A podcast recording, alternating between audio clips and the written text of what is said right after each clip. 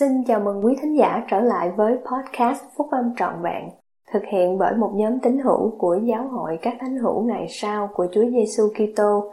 Chúng tôi xin được chia sẻ cùng quý vị các nguyên tắc phúc âm giúp chúng ta có một cuộc sống hạnh phúc từ những bài viết đăng trong các tạp chí của giáo hội phát hành định kỳ vào mỗi tháng.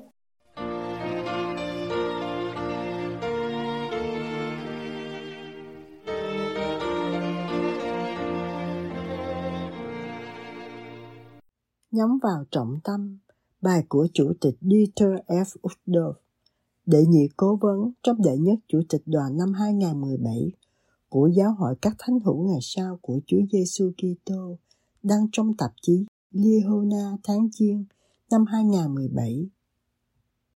Tôi không nghĩ rằng các anh chị em có thể phát triển danh tiếng là một người bắn cung tài năng hoàn hảo bằng cách bắn vào một bức tường trống và sau đó vẽ các bia vòng quanh các mũi tên. Các anh chị em phải phát triển tài năng, tìm kiếm bia để bắn và bắn trúng vào hồng tâm. Việc bắn trước và rồi vẽ bia sau đó dường như có hơi vô lý. Nhưng đôi khi, chính chúng ta cũng cho thấy hành vi giống y như thế trong những hoàn cảnh sống khác.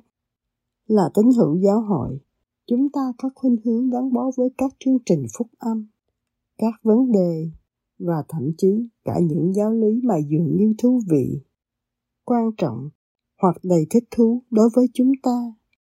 Chúng ta bị cám dỗ để vẽ các bia vòng quanh các điều này, làm cho chúng ta tin rằng chúng ta đang nhắm vào trọng tâm của phúc âm. Điều này rất dễ làm. Trong suốt các thời đại, chúng ta đã nhận được lời khuyên tuyệt vời và sự soi dẫn từ các vị tiên tri của thượng đế. Chúng ta cũng nhận được sự hướng dẫn và sự sáng tỏ từ nhiều ấn phẩm, sổ tay và sách học của giáo hội. Chúng ta có thể dễ dàng lựa chọn đề tài phúc âm ưa thích của mình, vẽ một hồng tâm vòng quanh đề tài đó và hợp lý hóa rằng chúng ta đã nhận ra trọng tâm của phúc âm. Đây không phải là một vấn đề duy nhất trong thời kỳ của chúng ta.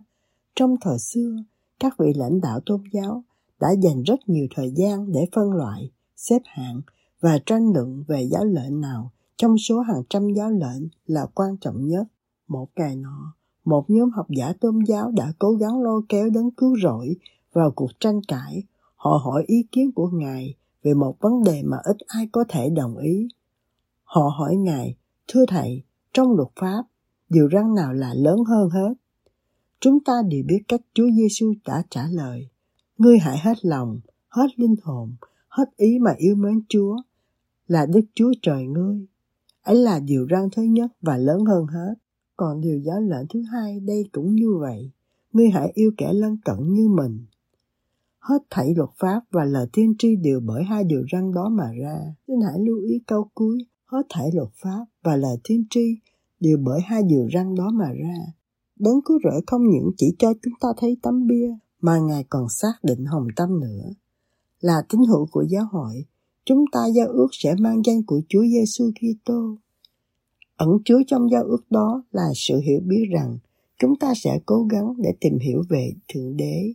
Yêu mến ngài, gia tăng đức tin của chúng ta nơi ngài, tôn vinh ngài, bước đi trong đường lối của ngài và đứng vững vàng với tư cách là các nhân chứng của ngài.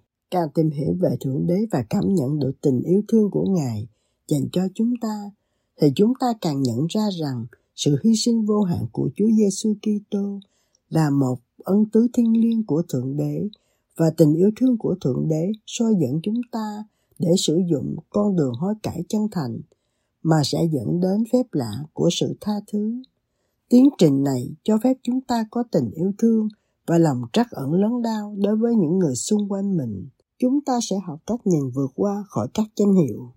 Chúng ta sẽ chống lại sự cám dỗ để buộc tội hoặc phê phán người khác bởi những tội lỗi, thiếu sót sai lầm, quan điểm chính trị, niềm tin tôn giáo, quốc tịch hoặc màu da, chúng ta sẽ xem mỗi một người chúng ta gặp đều là con của cha thiên thượng, anh em hoặc chị em của mình. Chúng ta sẽ tìm đến những người khác trong sự cảm thông và yêu thương, ngay cả những người có thể không đặc biệt dễ dàng để yêu thương. Chúng ta sẽ than khóc với những ai than khóc và an ủi những ai cần được an ủi. Và chúng ta sẽ nhận ra rằng chúng ta không cần phải lo âu khoác khải về mục tiêu đúng của phúc âm. Hai giáo lệnh lớn này là mục tiêu, hết thảy luật pháp và lời tiên tri đều bởi hai điều giáo lệnh đó mà ra. Khi chúng ta chấp nhận điều này, thì tất cả những điều tốt đẹp khác đều sẽ được hiểu đúng theo tầm quan trọng của chúng. Nếu điểm trọng tâm, những ý nghĩ và nỗ lực chính yếu của mình được tập trung vào việc gia tăng tình yêu thương của chúng ta dành cho Thượng Đế toàn năng và mở rộng lòng mình đối với người khác, thì chúng ta có thể biết rằng chúng ta đã tìm thấy mục tiêu đúng và đang nhắm vào hồng tâm trở thành môn đồ tích cực của Chúa Giêsu Kitô.